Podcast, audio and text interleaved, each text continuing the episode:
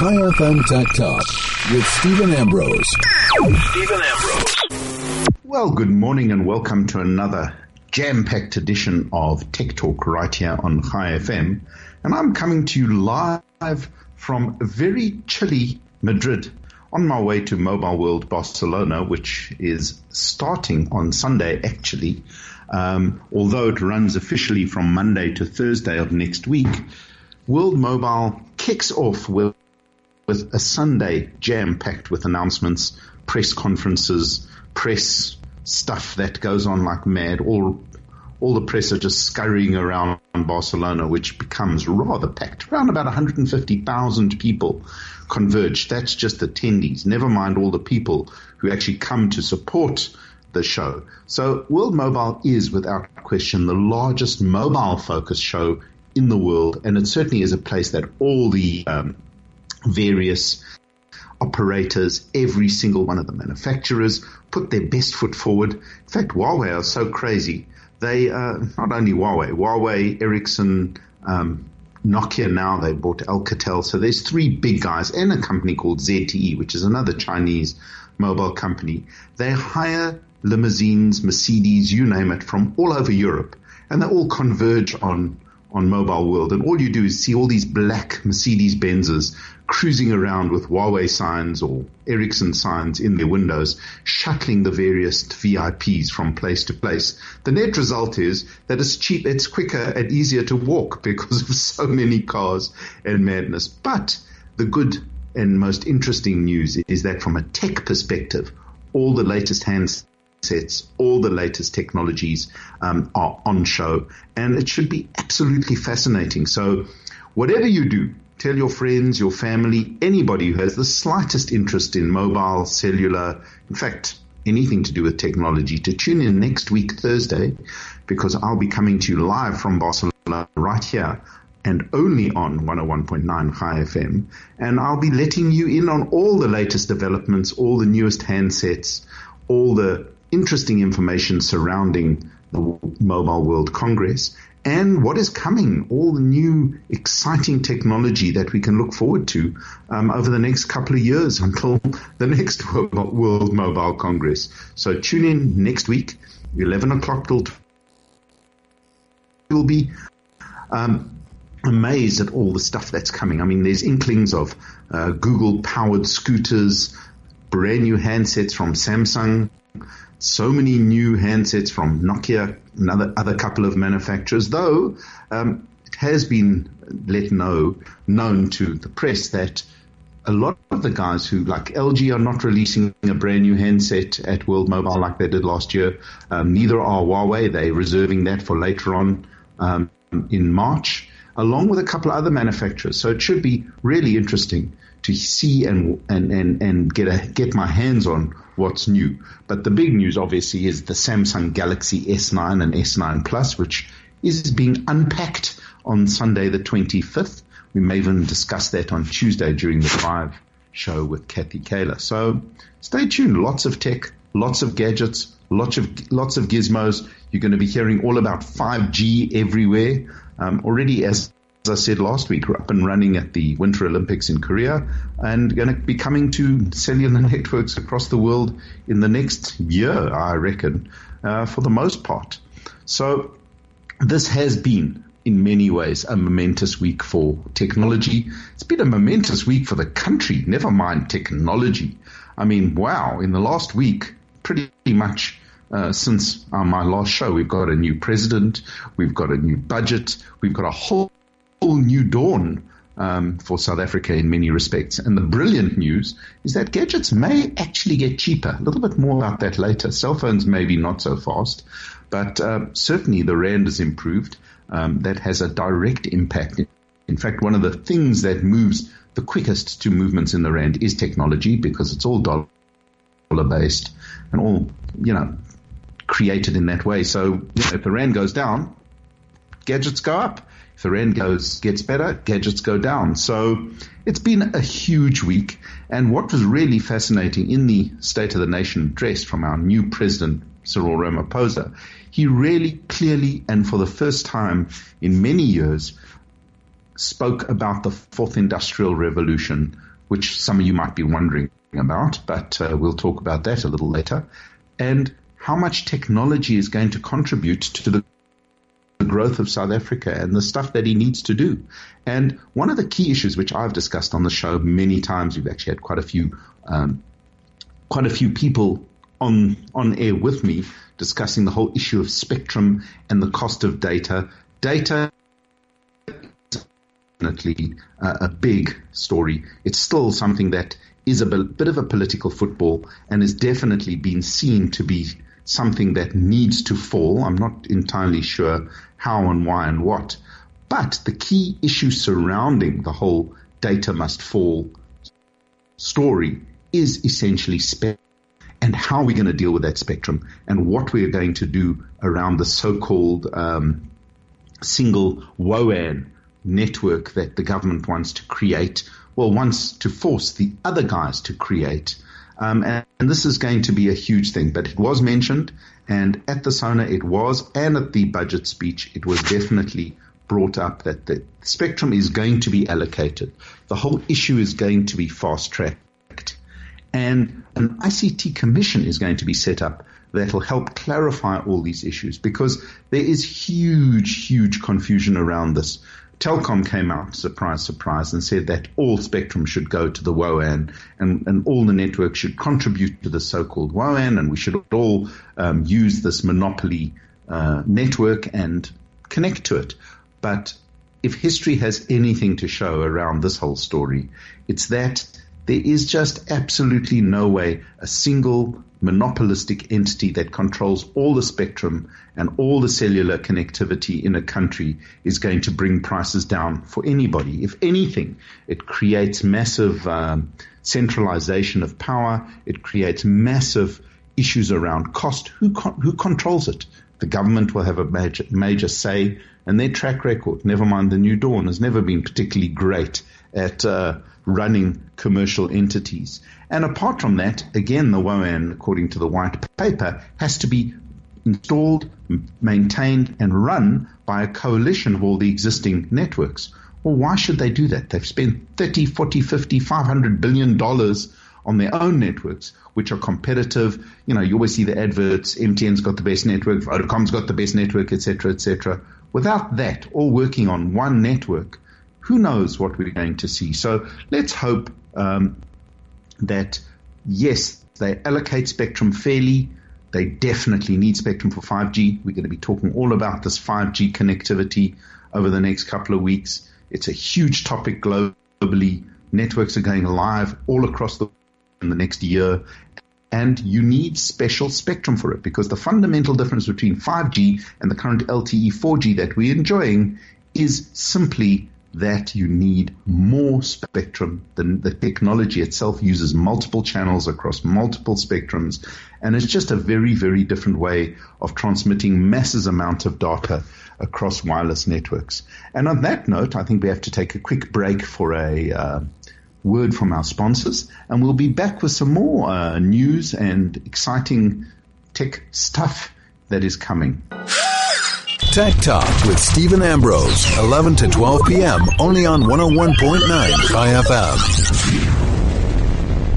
Well, hi there and welcome back. And as I was saying before the break, we've had good news from SONA. We've had some very positive um, response to the whole new view of what's going on in the country.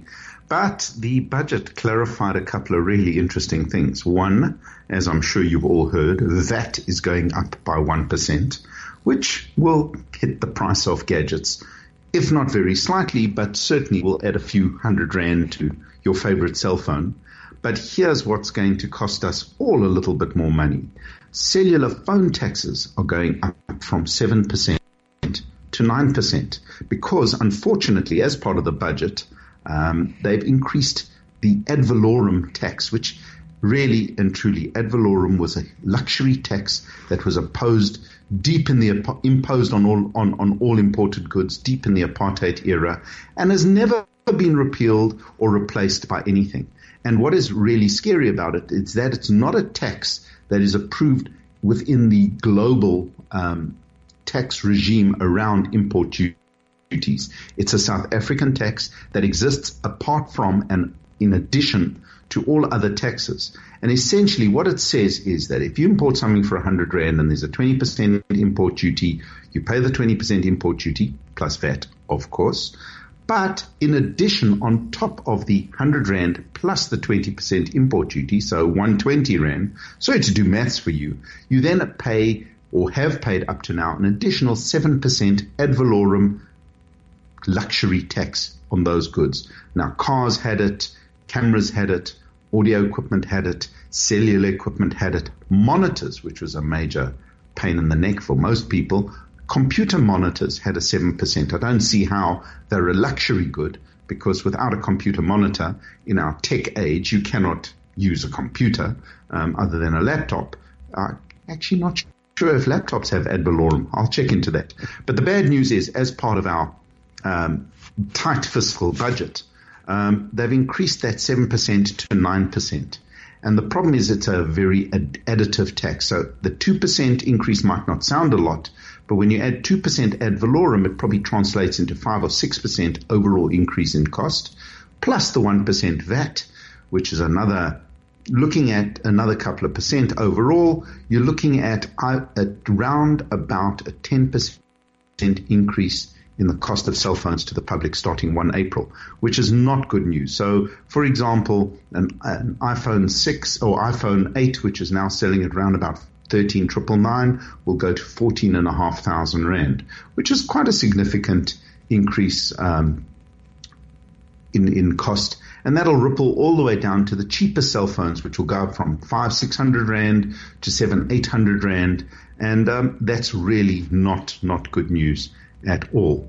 But on another note, um, I was reading about a lot of people have had this discussion with me. In fact, I have arguments with us at the, at the radio station very, very regularly. There is that cellular radiation is not good for you and that all those radios and all that radiation can cause cancer and can cause all manner of harm. And, you know, it really does threaten. Well, very interesting interestingly, and a major study in the USA in the last couple of weeks. Um, it's the U.S. National Institute of National of Health's National Toxicology Program. Wow, what a mouthful! But they've published details of a draft study that really suggests that normal cell phone radiation levels are not harmful to humans. Now, please you know, all you guys who've been wearing those aluminium protectors and uh, looking after themselves with regard to radiation. Um, I'm not I'm not saying this is definitive, but it's one of the first modern studies that have, you know, subject at this stage test animals, I'm not going to mention, to very high levels of radiation in the 2G and 3G cellular frequencies. And what has happened is that produced results where there was absolutely no clear pattern of harm, even at massively exaggerated radiation levels. And in fact, the test subjects, some of them lived longer after being radiated than the ones that weren't radiated. So it just shows that um, these are really preliminary results. They do not entirely uh, cover what is happening to humans, which are much bigger than the test subjects in the in the lab. But it does show that the types of radiation that come out of cell phones, in the quantities that come out of cell phones, actually does not threaten humans. And just to put that in perspective, if you stand anywhere near a TV transmitting tower, so we're talking about if you're in Braamfontein and you're a couple of kilometers away from that massive um, tower sitting near the SABC, and that is that particular tower is, is, is emitting radiation in the 50,000 uh, kilo, you know, kilowatt type range. You cannot believe how many how strong that is. And that's FM radiation, which is in the 800 to 900 frequency range, which is very similar to cellular frequency. You can definitely pick up FM radio with a wire. That's how strong it is. You can pick up TV transmissions, which are higher frequency, also just with a piece of wire or a bunny ears, not exactly uh, high tech. So the one watt or two watt, not the kilowatts of radiation that come out of a cell phone tower, out of your cell phone, even though it's stuck to your ear or in your pocket, really, really, really shouldn't make any difference. But um, the the jury is still out just a little, and um, let's see where where that all goes. Now, as I was saying, starting in a few minutes, is we are going to be speaking to Luke McKend, who is the country manager of Google in South Africa, and um, we're going to be talking about Googling it, and it's just a most fascinating discussion about some of the things that we take for granted. Google has become such an integral part of our lives. We use it for mapping. And in fact, that's something that I will be talking about in my gadget of the, or my app of the week a little bit later. Um, but using maps, using Google to find absolutely everything, using Gmail for many of us, there are just so many services that Google supply that are just so part of the fabric of, of modern day life, that are so part of everything that we do and everything that we have, that it is unbelievable. The vast majority of us have a Google phone or a Google based phone in our pockets. I'm actually asked about that. When are the Google hardware products coming to South Africa? And although I didn't get a straight answer, it does appear from some leaked information um, that came across my desk a little while ago that it's very possible that the entire Google Home product range or Google Home services will be coming to South Africa in the next little while. So stay tuned for that. But listening to this chat, I think uh, Luke has got some fascinating insights into what Google's on about, where they're going, what's coming from Google, and um, there's no, no, question that the whole artificial intelligence, masses amounts of data, and all the stuff that Google enables, because if you have any form of Google device in your pocket, even an, an iPhone that has Google products loaded on it, um, whatever it is, tends to track exactly where you've been. It knows exactly how fast you're going. It's just unbelievable the sheer quantity of data that is being collected by Google, stored somewhere in the cloud, and you cannot believe the amount of information that allows smart computer programs and smart algorithms, call it AI as you will, um, to put together information that actually becomes unbelievably useful to humans across the world. So we're going to take a quick break for uh, our sponsors once again, and then we'll be back with Luke McKend, who's the country manager for Google in South Africa, and we're going to find out all about just Googling it. Chai FM Tech Talk with Stephen Ambrose. Stephen Ambrose. Well, welcome to Tech Talk Cafe, and I'm sitting here in the Google offices with Luke McKend, who is the either the country director or country manager of Google South Africa. And um, it's just a it's a cool place to be. And we're talking about stuff that I think you and I all use all the time. Everyone Googles everything.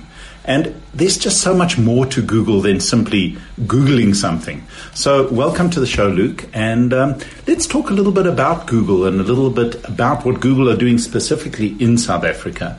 And I'd love to find out a couple of things that we probably don't even think about doing using our, our Google across all the various things that we do. Thanks, Stephen. Thanks, uh, thanks for coming to visit us. Uh, it's, it's great to have you here. I think uh, having been with Google uh, overall for quite some time now, um, I'm a sort of a veteran Googler, if you like, having been with the company for about 10 years. Okay, so you fully Googled? Uh, completely, completely. And uh, having been uh, running the, the South African operation for the last seven years, it's really interesting how search has evolved and changed even over this, this last period of time when I arrived back in South Africa seven years ago, search was the kind of thing that you usually used to do on a desktop. And most of the searches that we saw all came through desktop or laptop computers. What's really shifted dramatically, and I think most of us, you know, with the phones that we have in our pockets these days are testament to that, is that search has become predominantly a mobile experience.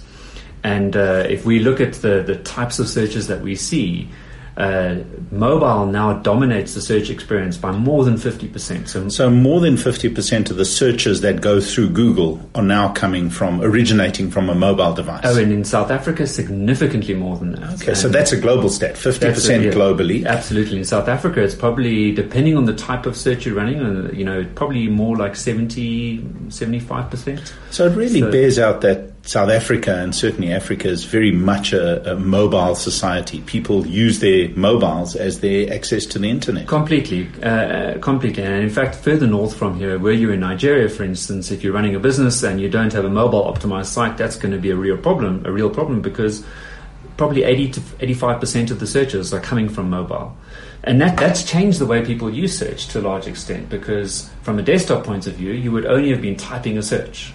Now, one of the big changes that we're seeing is not just the typing of the search, but is uh, the whole voice search phenomenon, for instance. Um, voice search, uh, just using OK Google to start a conversation. Careful, careful with, with that. All the phones in the place will start talking to you. I was kind of hoping something like that, something like that might happen. Um, has really changed the way people are starting to use their devices, becoming a much more personal experience. One of the other things that's changed with mobile, of course, is the nature of the search in the past, you might be prepared to write a, a, long search query. Search queries are shortened to some extent. That's a really interesting point. So people actually need to be, I wouldn't say more succinct, but they certainly need to give a little bit more thought to how they're searching on a mobile. They haven't got the time to type in these long stories, for example. No, they, they haven't got the time. But fortunately, one of the other things that's possible with mobile is that there are quite a few more signals that we can use to try and provide people with the, the most relevant results. In the past, uh, when Google started, we would have used only the text of your search, the literal words in your search, and matched them against the massive index of all of the web pages that Google had crawled.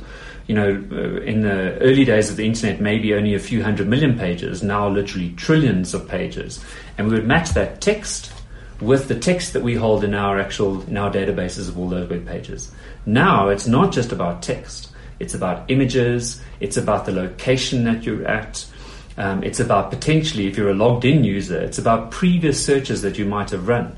So we use all of these different signals to augment our uh, our ability to provide you with the most relevant result. So in many ways, you guys have been talking about artificial intelligence. I love that word. It's just such a broad one. But you've been using sort of intelligence within the data to to optimize search for people for a long time.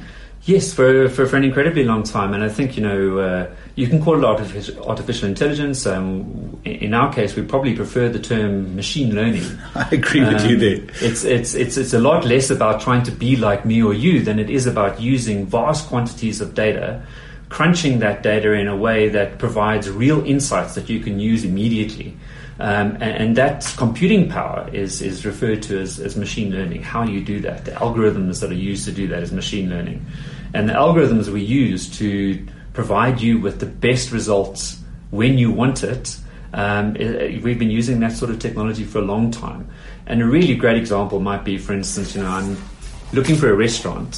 Very often these days, instead of having to type restaurant, you just say restaurants near me. You don't have to type the location the phone will automatically know where you are and will provide you with a set of results based on the location that you're currently at.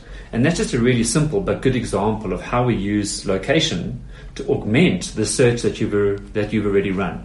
And there are lots of different signals that we use. That's really, really interesting. So the amount of data you're picking up from a, a mobile device is actually quite a few orders of magnitude greater than what was possible before from a, a, a fixed position desktop or laptop.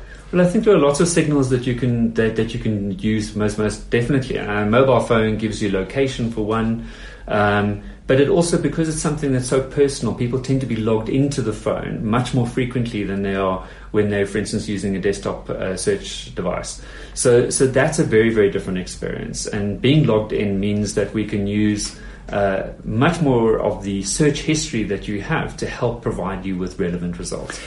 And the growth of voice or alternative input methods, how is that evolving in South Africa? Because, I mean, there's a lot of challenges around connectivity some places, um, latency, in other words, where are the voice servers sitting?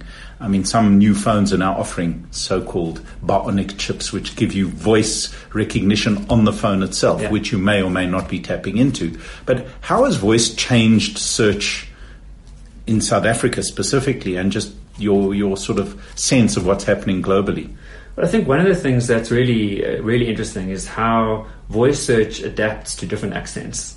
And that's quite an interesting how, thing. You know, if you have a really broad South African accent, it's still possible for voice search to accurately pick up what it is that you're looking for.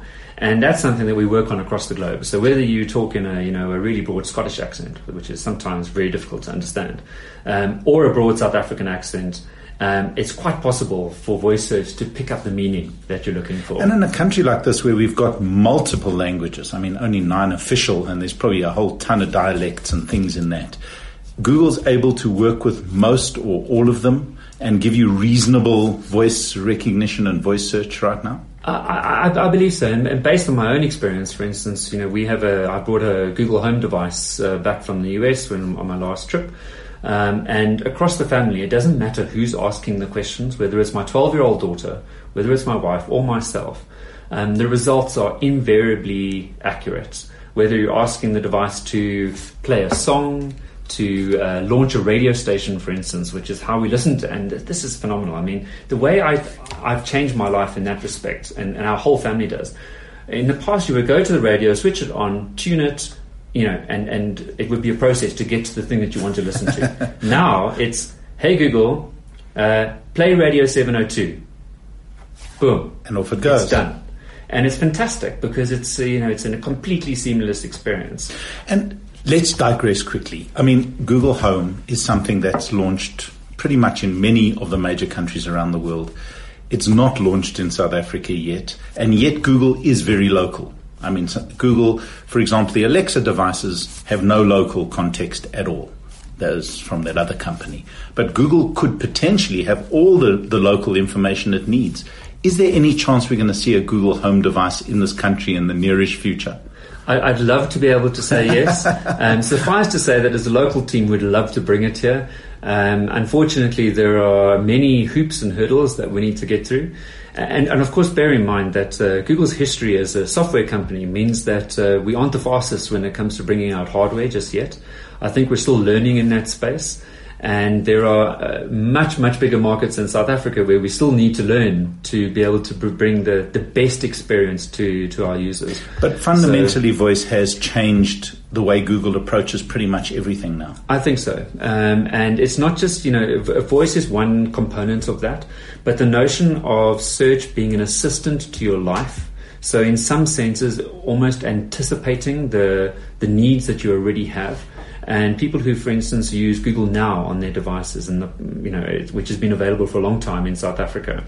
Things like uh, picking up from your calendar the time and date of your next flight, and maybe an hour or two before your flight, alerting you to the fact that you need to leave now because there's actually more traffic than usual.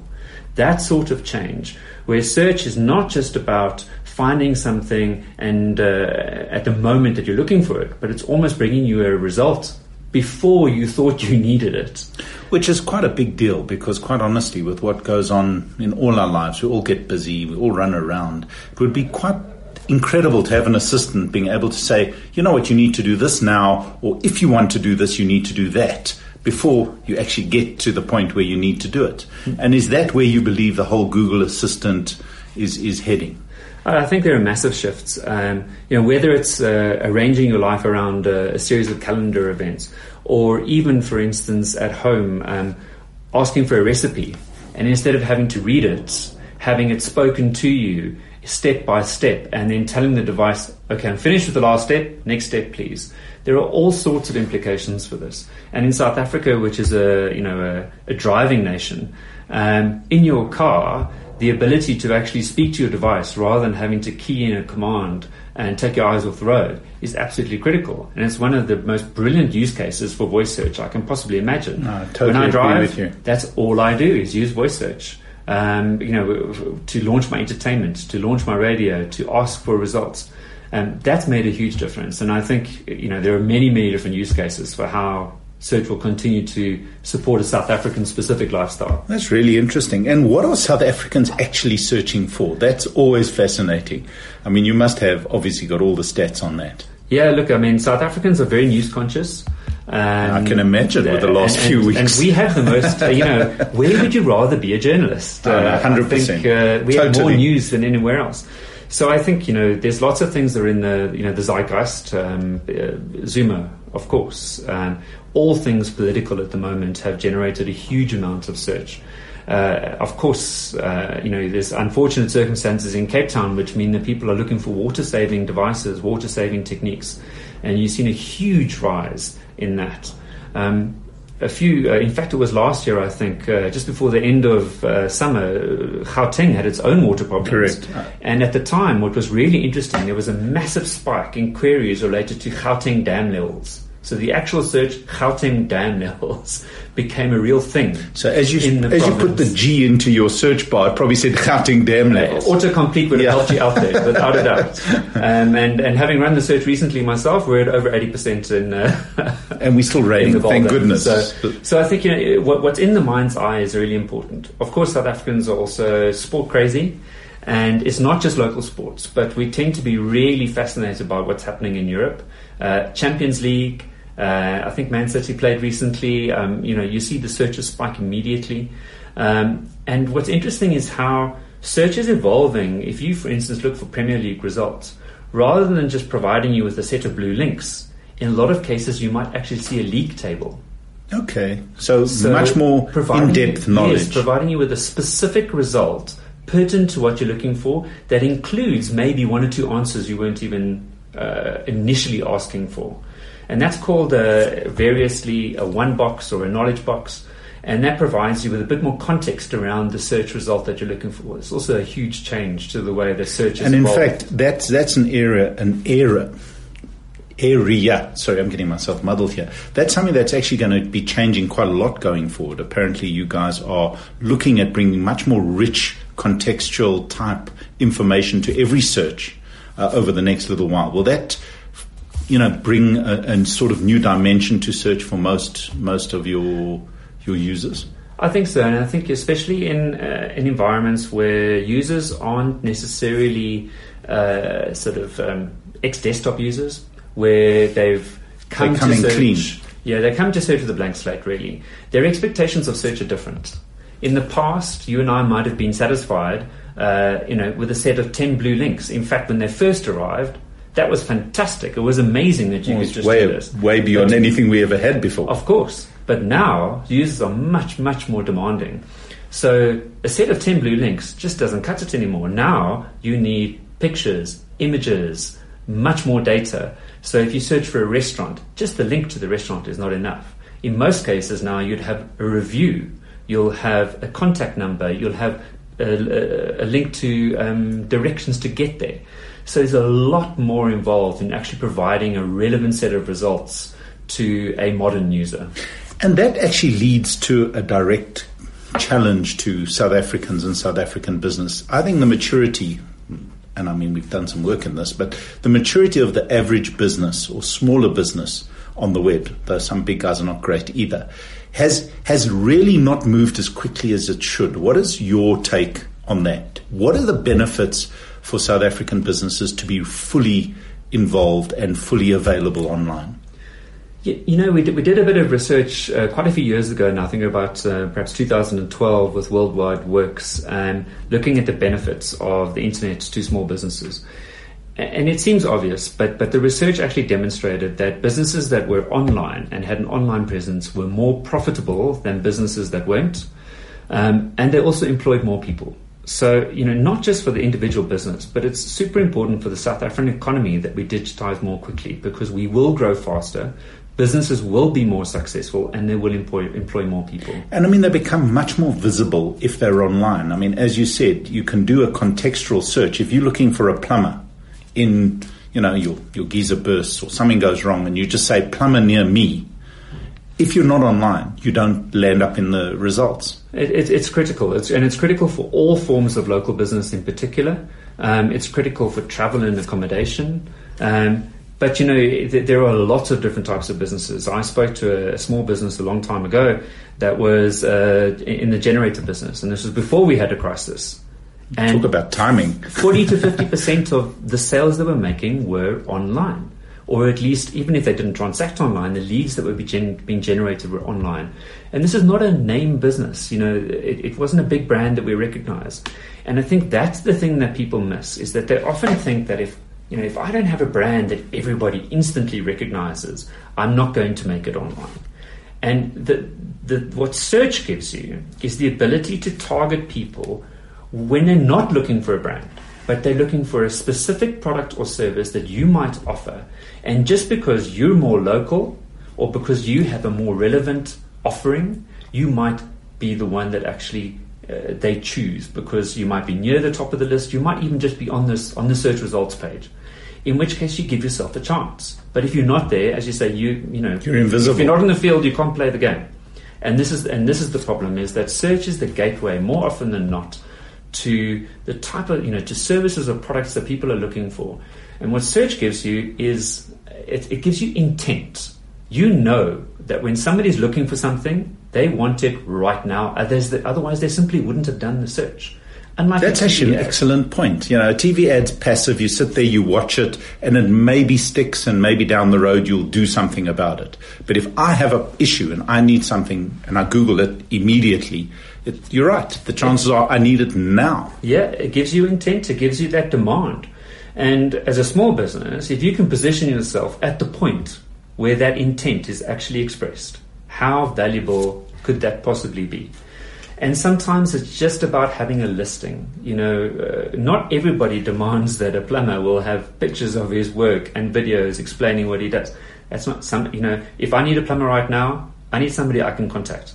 That's it. So a phone number and a name at the very least. Sometimes So I think is that what businesses can do? I mean, everyone asks me over the years, they've said, yeah, but a website's expensive and you've got to maintain it and all this stuff online and then SEO comes up and it becomes a, a huge conversation. But for a small business, what's the most important thing they need? Just to be visible. Yeah, absolutely. Just to be visible, um, there are simple free products. Um, I mean, Google has something called Google My Business, which will provide you a listing on a map, for instance, um, where telephone number, perhaps include a photograph of your business, but super simple stuff. It doesn't have to be a massive barrier to entry, and I wouldn't think about it like creating, you know, uh, reams and reams of content.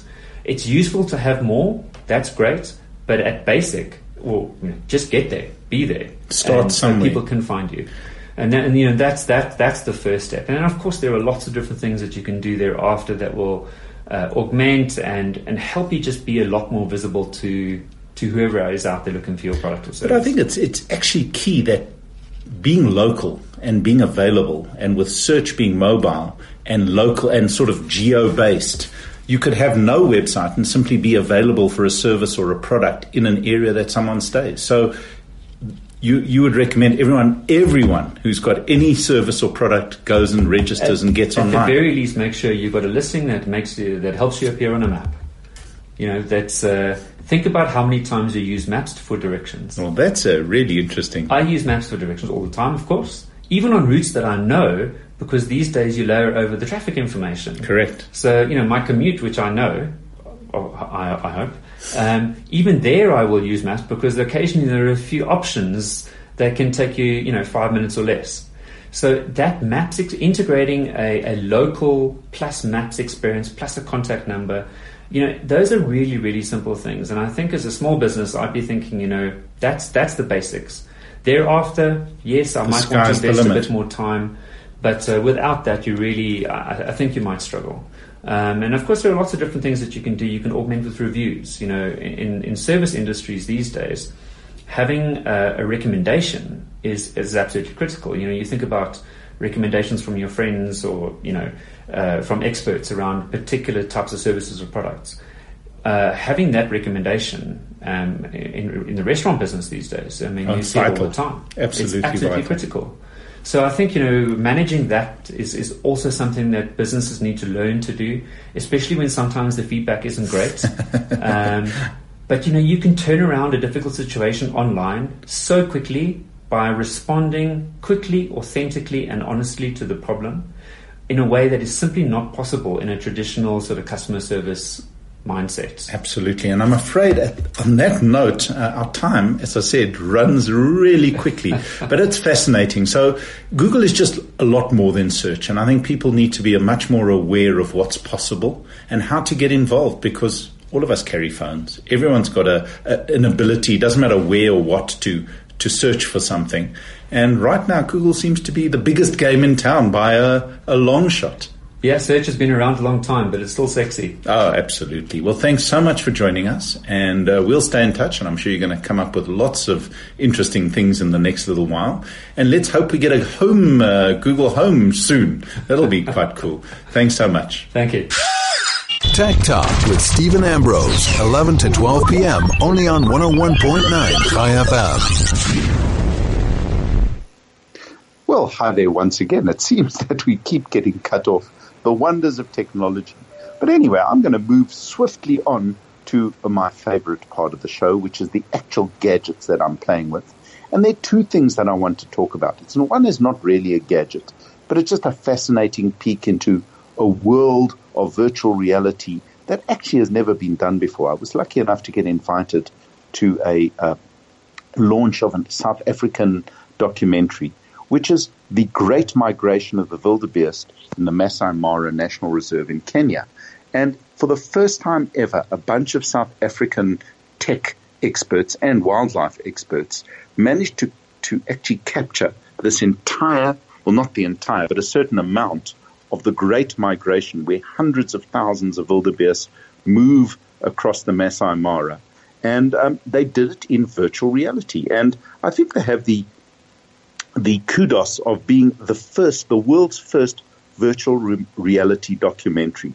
And it is without question one of the greatest natural phenomena on earth. And a small studio in Joburg called Deep VR definitely beat some of the best funded international filmmakers to this unbelievable landmark. And it was just a fascinating insight into how they cobbled together useful technology, technology that wasn't very high end, um, and stuck it on poles and covered it with grass and really literally risked their lives trying to get as close as possible to the wildebeest as they crossed the river and as they thundered across the various plains. And it was just an unbelievable um, insight into how using Wi-Fi, using 3G networks, using VR cameras, well, standard cameras, all hooked together into, into sort of cobbled together into a type of VR thing. And if you're interested in just watching this, it is an incredible um, documentary.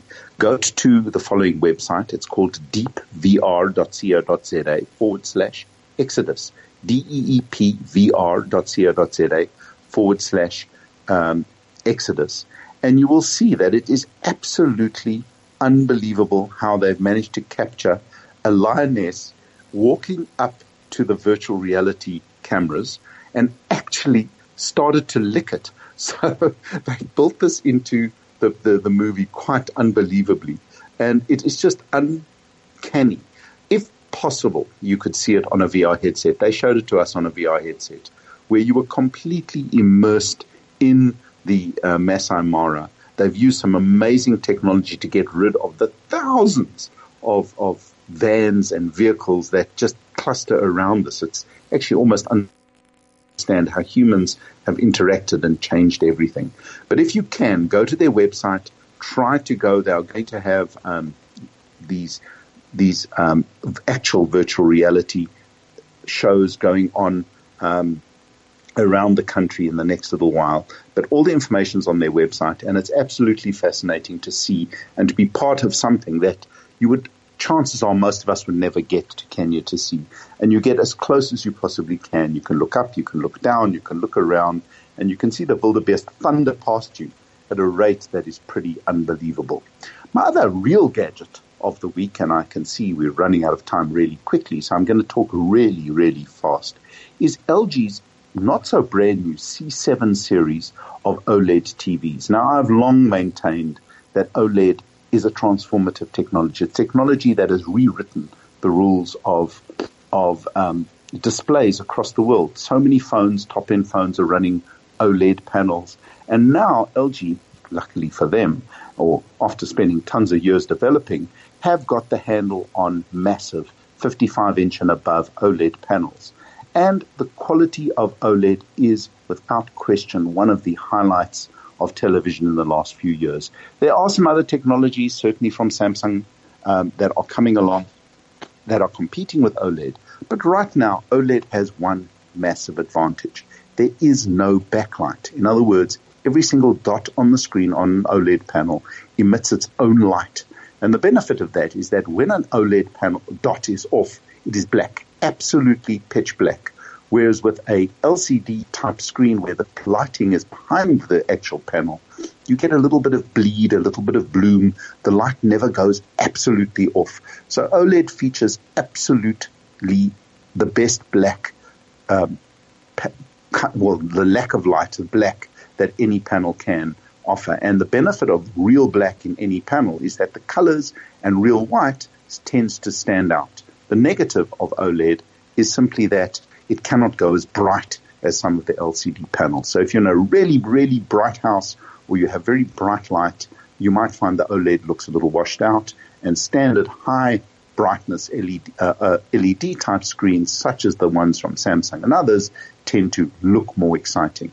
But if you're watching in, in, in dim light in the evening, you'll find that OLED potentially has the ability to be the most accurate, the most um, correct in terms of color brightness of any panel.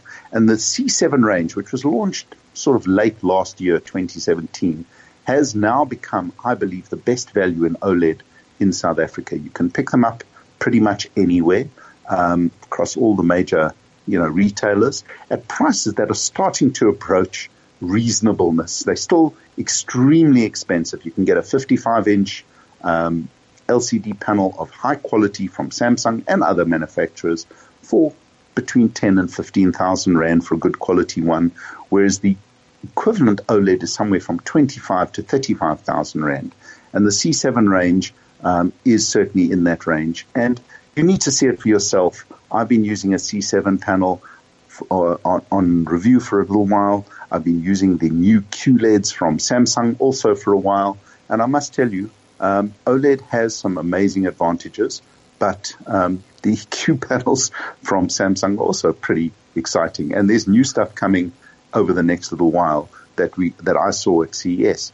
But if you're looking for really great value and a really high quality uh, television right now, the C7 series from uh, LG is certainly one to look at. So get out there, have a good look, and see see if you like them. I think you'll be pretty blown away. But it is difficult in a big retailer environment where the bright lights are on. OLED may be at a bit of a disadvantage, but check them out. I highly recommend them. And if you're in that price league and you're looking for one of the best TVs on the market, that is definitely one to go and have a good look at. Now, before we go, I've just got one more thing that I want to talk about, and it is from Google.